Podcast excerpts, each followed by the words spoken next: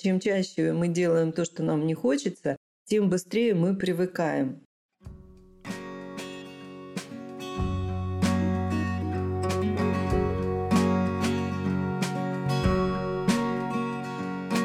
Всем привет!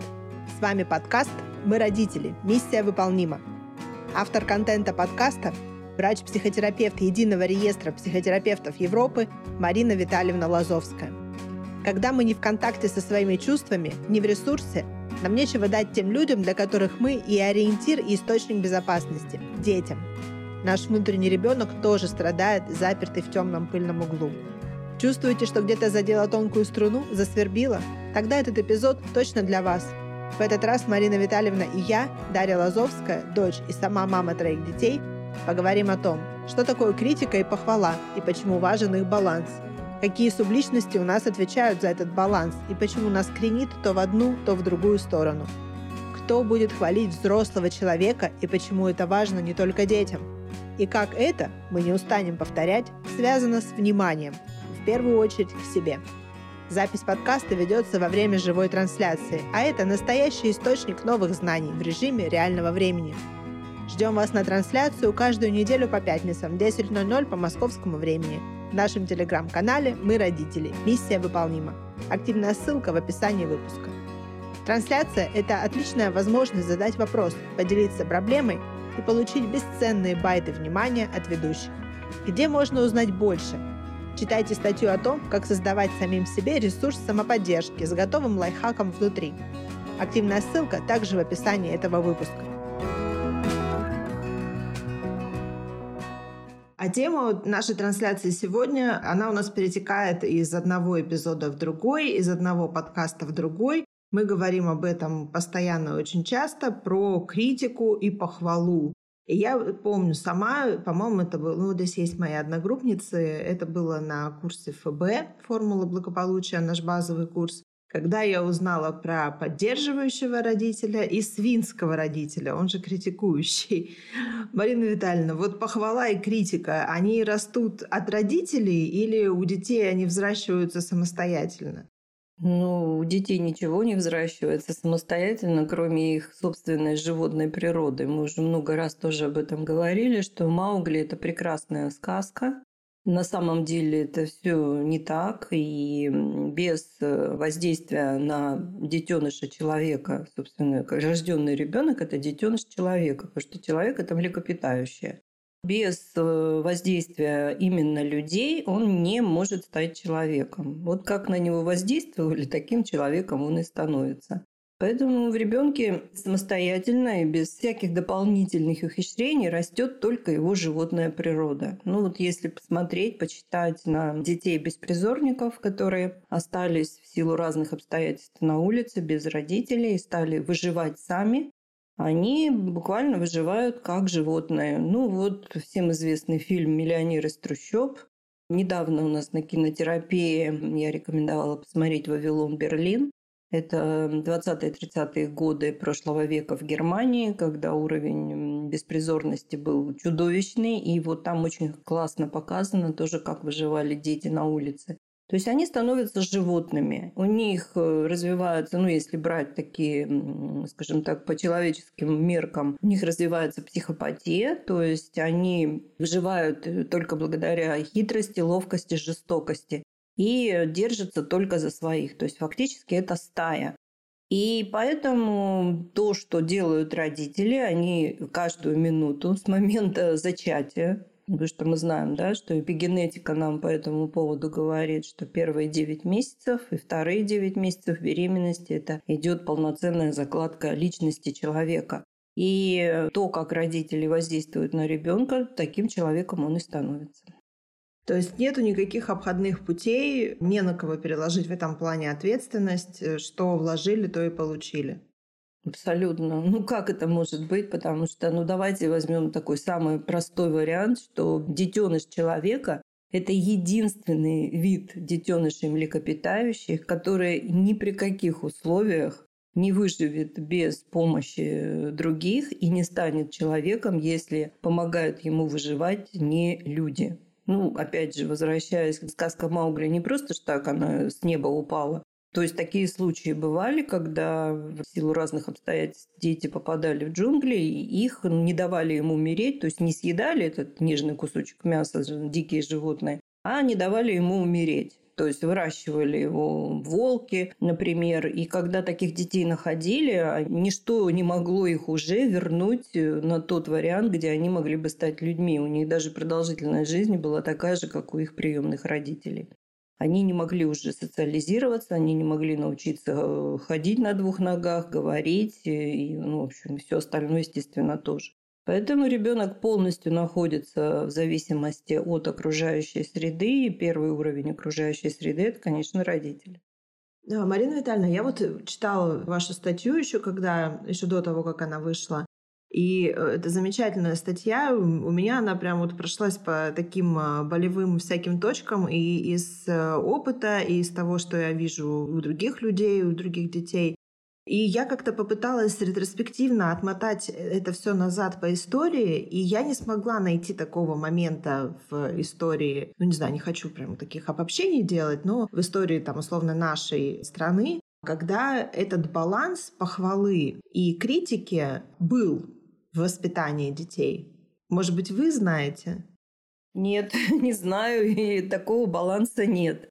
Много ученых задавали себе этот вопрос, особенно вот эти ученые-утописты, которые вот разрабатывали идею города Солнца, то есть вот эти утопические теории, где все люди будут жить на основе добра, любви, справедливости и не будут друг друга подставлять, лгать, убивать и все такое. Ну, пока что утопические идеи остались только прекраснодушными такими вот литературными памятниками. Ничего такого воплотить не удалось. И даже вот секты, ну, есть же разные религиозные секты, и вот даже секты исследую, я читала исследования, скрин разных сект. И даже в сектах, когда тоже все начинается вот так вот прекрасно и здорово, на самом деле там выясняется, что все совершенно не так, потому что все находятся просто в страхе, и вот это инфантильное состояние, когда люди не хотят и не умеют нести за себя ответственность. Мы вот статья была на «Не психуй», об этом большая, хорошая, классная, великолепная, правда, классная статья. Как раз почему вот на примере хотя бы нашей страны за сто лет, почему мы никак не можем повзрослеть. Таких людей большинство, и люди, которые не могут повзрослеть, они ищут вот такого вот сильного лидера, вождя. Есть даже такое понятие, как вождизм. И приходят к нему, и, собственно, он становится их отцом, богом, всем. И там процветает жесткий совершенно авторитаризм, даже не авторитаризм, там тоталитаризм, потому что все подчинено идее какой-то, а за этой идеей стоит просто авторитарный диктатор. Поэтому пока что это не воплотилось, и по-прежнему отдельные семьи, отдельные люди, которые вот наши студенты занимаются просвещением и хотят узнать, как сделать так, чтобы не нарушать э, такой базовый родительский алгоритм, основу основ развития личности человека. Вот в отдельных семьях это да, это получается, это работает. У нас уже масса есть отзывов, как поменялись отношения с детьми за то время, пока мать или даже мать и отец уже учатся быть более осознанными в том, что они делают, имеется в виду. Поэтому нет, в масштабе большом таких примеров нет. Ну, видимо, человечество, мы же находимся на эволюционном пути бесконечном.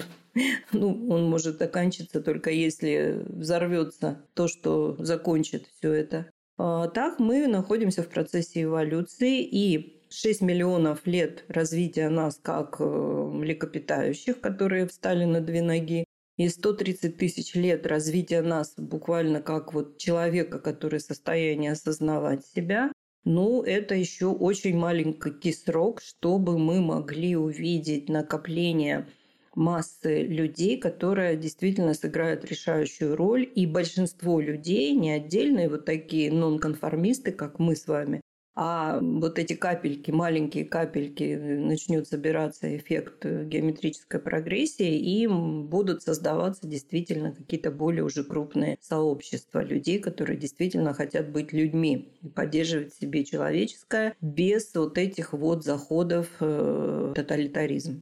Мы работаем с этим. Да, мне очень понравилось. Вы недавно на одном из наших занятий сказали, что эволюция для нас мера вынужденная, и поэтому не может быть легкой.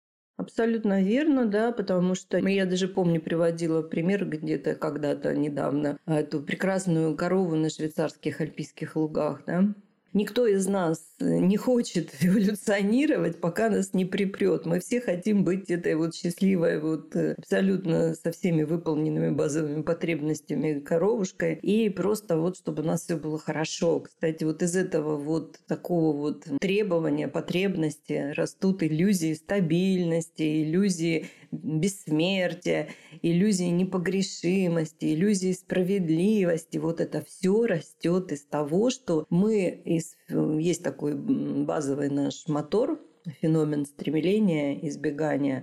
Мы чаще всего выбираем избегание, потому что ну, ученые это доказали, что когда нам нужно что-то делать, что-то менять, чему-то учиться, наши нейроны испытывают уровень дискомфорта, сопоставимый с болью. Можете себе представить?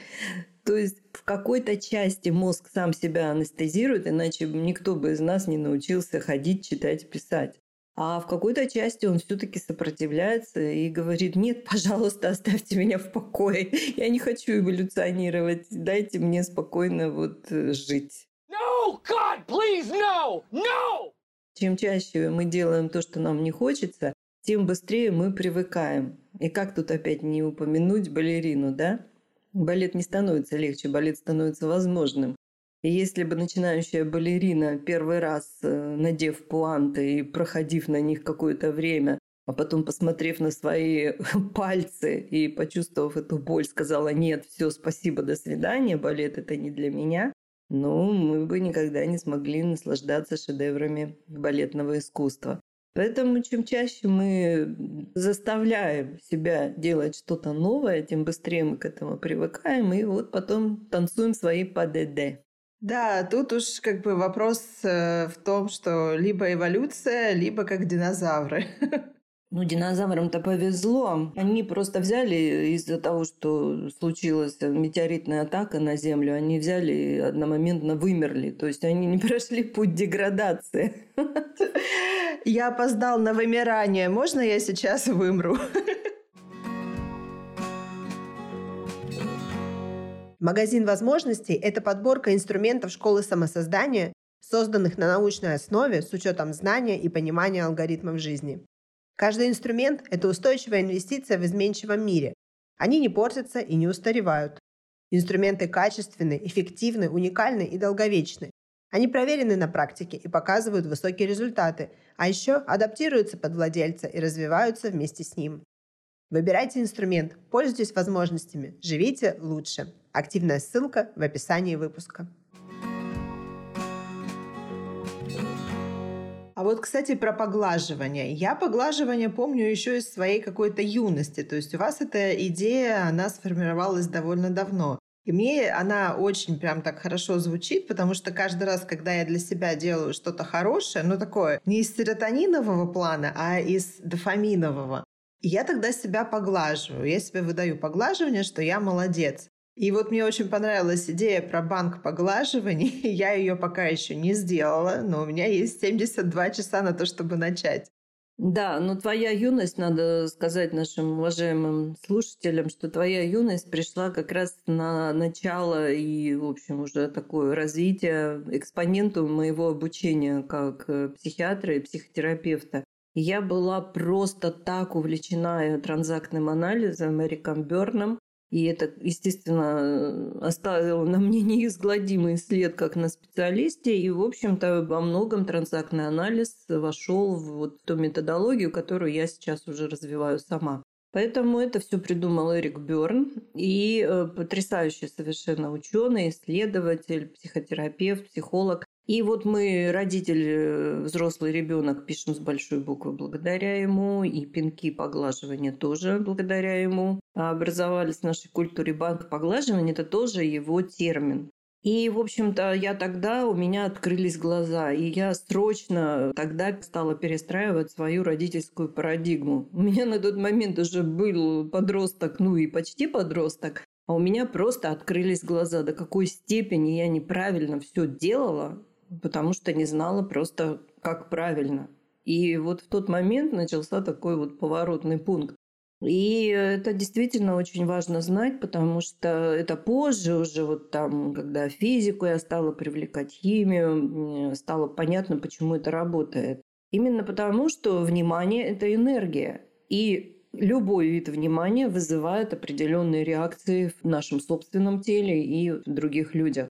И действительно, если мы даем положительное внимание, похвалу, одобрение, восхищение, то это вызывает прилив серотонина. Почему? Потому что это удовольствие для другого человека. Ничего делать не надо. Это дофамин мы добываем с таким трудом радость, да? а удовольствие мы просто получаем. И мы расслабляемся, мы становимся радостными, веселыми, нам хочется что-то делать. Буквально вот нас э, вдохновляют на подвиги поглаживания. А пинки, они вот обладают как раз вот такой эволюционной ролью. То есть они нужны, они необходимы. И вот это понятие «золотой пинок», ну, мы его по-свойски называем «золотой пендель», я обязательно еще о нем напишу подробно, это как раз именно то, что останавливает нас вот от потворства своим вот этим, ну, как говорят философы, низменным желанием. Это забрать у всех все, что они имеют, получить все удовольствие, какое можно получить, и убить всех, кто мешает получать это удовольствие. Избежать всей возможной боли. Да, именно это и делают пинки. А животворящий золотой пендель – это как раз именно то состояние, когда человек раз за разом совершает какие-то ошибки, и никто не может его остановить. И находится человек, который наконец-то его вот буквально хватает за шкирку, встряхивает и говорит «Посмотри, посмотри, что ты делаешь». Вот, собственно, такими вот э, регуляторами дорожного движения являются психологи и психотерапевты. Что мы делаем, когда приходит к нам человек на прием? Мы не отвечаем за тот путь, который его привел к нам. Мы не можем отвечать за то, что он будет делать после консультации, но в процессе консультации мы как раз выполняем роль э, регулировщика дорожного движения. Мы показываем, что вот так, так и так не надо делать, потому что вот результаты этого, твоих ошибок. А вот так, так и так надо делать. То есть фактически, ну вот конкретно я, я вижу, где, в каких алгоритмах совершены ошибки и разрабатываю стратегический план, как учиться менять вот эти привычки, которые приводят к этим ошибкам. Люди постоянно совершают ошибки, но ведь это же не значит, что мы должны жить в последствиях своих ошибок. А именно это с нами делает невежество. Марина Витальевна, а если взять термин поглаживание буквально, то что вообще входит в этот комплекс поглаживания? Ну, понятно, похвала, понятно, там физический контакт положительный, да, там поглаживание тоже. А что еще может быть расценено как поглаживание? Ну, мы знаем уже, во всяком случае, наши студенты на курсе «Формула благополучия» уже знают, что у нас есть таких две кормушки основные для нашего эго для нашего защитника инструмента налаживания социальных связей. Одобрение, похвала, восхищение, ОПВ и ВПО – власть, престиж, обладание. То есть, э, если мы получаем... Понятно, что с возрастом количество физических поглаживаний переходит в интеллектуально-эмоциональную сферу, ну, никто же не будет просто так тискать, целовать взрослого человека, правда? Для этого нужен все-таки какой-то адекватный повод. Поэтому маленьких детей вот действительно там важно именно физическое внимание, то есть брать на руки, качать, давать постоянно обратную связь. Когда у ребенка начинает усложняться психика, благодаря тому, что он получает достаточное количество физических поглаживаний, там уже начинается более эмоциональное, интеллектуальное. Вот именно в эмоционально-интеллектуальной сфере развиваются поглаживания. Ребенку говорят, ему дают обратную связь, потому что без взрослых ребенок не в состоянии понять, кто он такой, и только потому, как на него реагируют взрослые, он делает выводы. Что с ним, как он, какой он.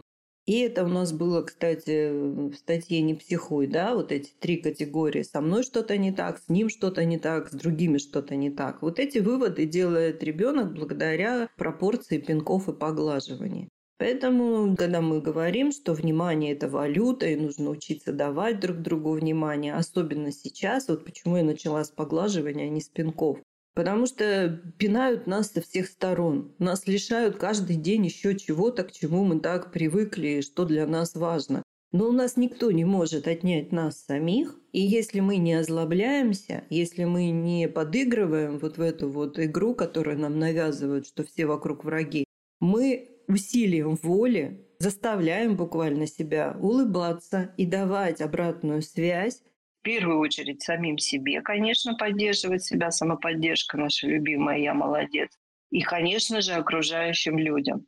Вот вы знаете, моя бабушка, она была очень простым человеком. Как выяснилось, у нее было всего четыре класса образования. Она вообще с большим трудом, ну, она читать вообще практически не могла. Но это был такой мудрый человек, и она мне сказала однажды, не можешь сказать человеку что-то хорошее, не открывай рот. Представляете? То есть вот человек, который прожил все хорроры, которые вот выпали на долю их поколения, она интуитивно, крестьянским своим умом знала, что творят с людьми вот эти бесконечные отпинывания. Поэтому поглаживание – это тот волевой акт, который мы не хотим делать, но который нам нужно делать. И особенно нужно это делать сейчас для того, чтобы сохраниться, сохранить себя и для того, чтобы сохранить свои ближайшие связи. Нам сейчас нужно просто сконцентрироваться только на том, что мы можем контролировать. А контролировать мы можем, сколько я в день раз даю хорошую какую-то положительную обратную связь себе и самым близким людям. А, да, я в это абсолютно верю, и я по себе знаю, что мы часто тоже про это говорим, что дружелюбие — это самая тонкая настройка, слетает на первой, а все же эффект от каждого поглаживания, он есть, он копится и помогает прожить еще сколько-то, чтобы найти себе повод для еще одного поглаживания. Да, и вот эта методика банк поглаживания, она отлично работает. Почему? Потому что большинство людей, которые совершают вот ошибки, у них нарушена связь с самими собой. Ну, человек себя не знает, поэтому вот мечется из стороны в сторону, и на нем давят на него его травмы психологические, мы же все их в детстве получаем. И, в общем, вся деятельность контрпродуктивная и неэффективная, если не сказать болезненная, если речь уже идет там о каких-то зависимостях. Поэтому если мы учимся восстанавливать вот эту вот положительную обратную связь с самими собой, мы как будто бы находим себя. Ну, мы знаем этот термин, он у нас уже как в нашей лексике присутствует, усыновить и удочерить самого себя. Вот найти вот этого израненного, замученного ребенка и начать давать ему внимание и восстановить вот те связи, которые были разрушены из-за того, что родители по незнанию действовали тоже неэффективно и болезненно в отношении нас. И вот банк поглаживания, он отлично справляется с этой работой. Я его делала очень давно уже. Ну, последний раз я его делала, когда училась транзактному анализу. Это было, наверное, лет 20 назад, если не больше. И я делала этот банк поглаживания. До сих пор под впечатлением. Жалко, что эта тетрадь где-то потерялась, но я помню, что это просто было вау. Всего за месяц у меня до такой степени поменялось самоощущение, у меня до такой степени появились силы быть более дружелюбной, быть более внимательной, быть более такой спокойной. Это реально работает. Только потом, через много лет, я нашла научное подтверждение, как это работает. А вот так вот, что внимание — это энергия. Если мы себя подключаем к источнику положительного внимания, оно в нас перетекает. А если мы себя подключаем к источнику негативного внимания, унижаем себя, оскорбляем, лишаем себя сил, апатия, астения, равнодушия, враждебность, ну а чем мы тогда можем поделиться с другими? Ну вот только этим мы можем. Курс школы самосоздания «Адекватность и адаптивность» или АА а – это диагностика самовосприятия и коррекция ожиданий к реальности. Пройдя курс, вы узнаете, что мешает вам быстрее адаптироваться к изменениям, распределять нагрузку и быть продуктивнее, освободить время и силы для занятия собой и творчеством, узнавать свои желания и не путать с навязанными, видеть причины ошибок и разочарований и сделать себя независимым источником поддержки. Результат диагностики на 100% отражает объективное положение дел в самовосприятии и понимании ваших проблем. Ученые так и определяют понятие счастья – узнать себя и найти правильное место в жизни. Узнайте, что мешает вам чувствовать себя спокойно и уверенно. Запись на курс уже открыта. Активная ссылка в описании этого выпуска. О, Марина Витальевна, а у нас есть вопрос. Дарья, привет. Пожалуйста, спроси у МВ, банк поглаживания и история героя – это разные вещи? Банк поглаживаний – это упражнение, которое сделано Эриком Берном. Это не я придумала, видите? Банк поглаживаний взят в кавычки. Кстати, друзья, поставьте, пожалуйста, реакции под статьей. Статья, по-моему, очень годная. Так вот, это упражнение, которое помогает, реально помогает вывести себя на другой уровень самоидентификации. А те тетради, которые ведут наши студенты всех трех курсов, на курсе «Формула благополучия» это называется «История героя», потому что наши ребята только начинают писать историю собственного удочерения и усыновления. А на втором и третьем курсе это «Путь героя», потому что они уже идут этим путем, и им нужно развивать вот нейросеть самоподдержки дальше, дальше и дальше. Поэтому это процесс, который помогает человеку, имеется в виду история героя, путь героя, это процесс, который помогает вырастить в себе устойчивые нейронные связи, чувство собственного достоинства. Что бы ни произошло, я с этим справляюсь. А это происходит только благодаря тому, что мы умеем ценить себя, поддерживать себя, давать себе положительную обратную связь. А банк поглаживания – это очень классное, эффективное упражнение. У меня со старшей дочерью есть такой алгоритм, но у нее специфический характер, эм, и я знаю, что из нее невозможно вытащить ни извинения, ничего подобного. Но у нас с ней такой алгоритм. Кивни, если понимаешь. Кивок. Поставь лайк, если ты меня услышала. Да. Э, моргни два раза, если тебя держат в заложниках. Кивни, если понимаешь. И вот дальше я смотрю, как бы уверенный кивок, настоящий, или так себе кивок на отвали. И тогда еще раз, точно понимаешь, по-другому объяснить, опять кивок. Ну и вот как-то так мы с ней приходим к некоему балансу. Ну вот любой контакт – контакт. Так что вот у нас с ней есть такой работающий алгоритм.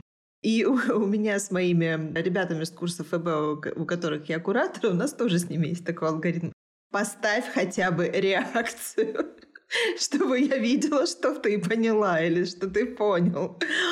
Вот. Эм, а в остальном, в остальном, да, я вот э, тоже целиком полностью за то, чтобы говорить словами. Мне не нравится это выражение «говорить словами через рот», оно уже ужасно замыленное, но вот как бы как есть.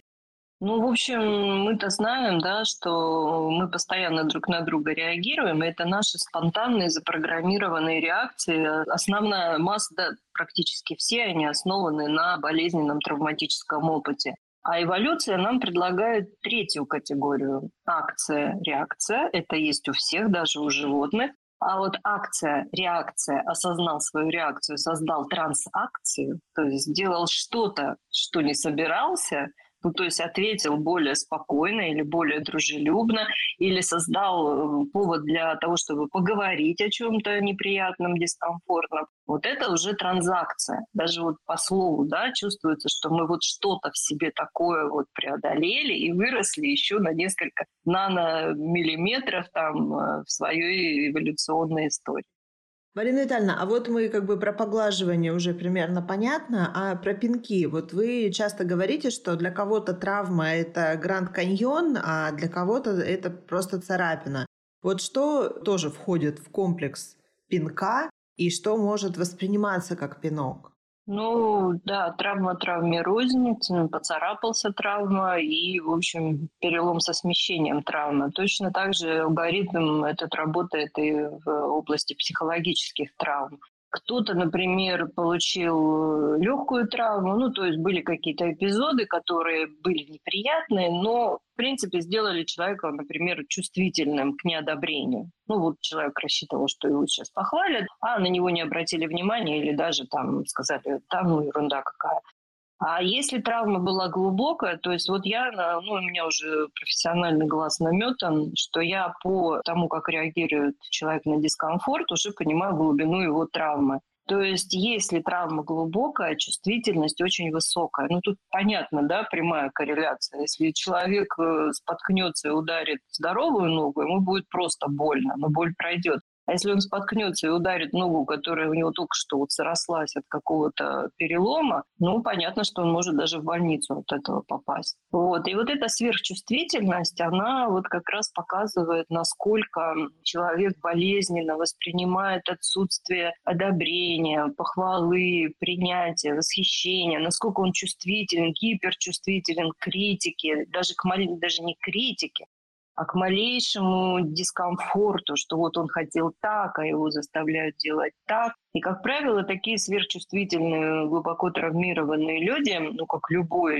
живое существо, стараются оградить себя от соприкосновений с повторениями травмы. И что они делают? Они вот защищают себя со всех сторон, стараются как можно меньше ну, контактировать с людьми в области близких чувств, близких отношений. У них может быть обширное социальное общение, ни к чему не обязывающее, потому что там в любой момент что-то пошло не так, соскочил и все. А вот с близкими отношениями это всегда больно, это всегда дискомфортно, это всегда драматично, и поэтому они стараются, ну, как бы держаться от этого подальше. Это такой бессознательный защитный механизм. Поэтому, когда такому человеку предлагается пройти какой-то эволюционный переход в виде пинка, они на это очень резко, бурно реагируют. Некоторые даже, ну вот, как э, впадают в агрессию. Ну, большинство впадают в пассивно-агрессивное поведение. Игнор, обиды, э, саботаж – и, в общем, они стараются защитить вот этот свой маленький узкий мир, который они себе буквально выгрызли в жизни, где им не больно.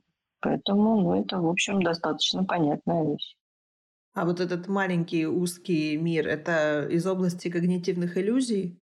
Ну, у нас одни сплошные иллюзии вообще. Вот я как раз э, завтра будет кинотерапия, но не психуют. Обязательно прочитайте до конца. Фрейд сказал, что людям не нужна реальность. Люди не могут жить без иллюзий. Когда нам больно, мы создаем себе какие-то объяснения. Эти объяснения есть иллюзия. Анестезирующие иллюзии, их так и называют. Мы без них жить не можем. Но если мы живем только в них, то мы фактически и не живем, потому что любая встреча с реальностью создает для нас э, эффект шока.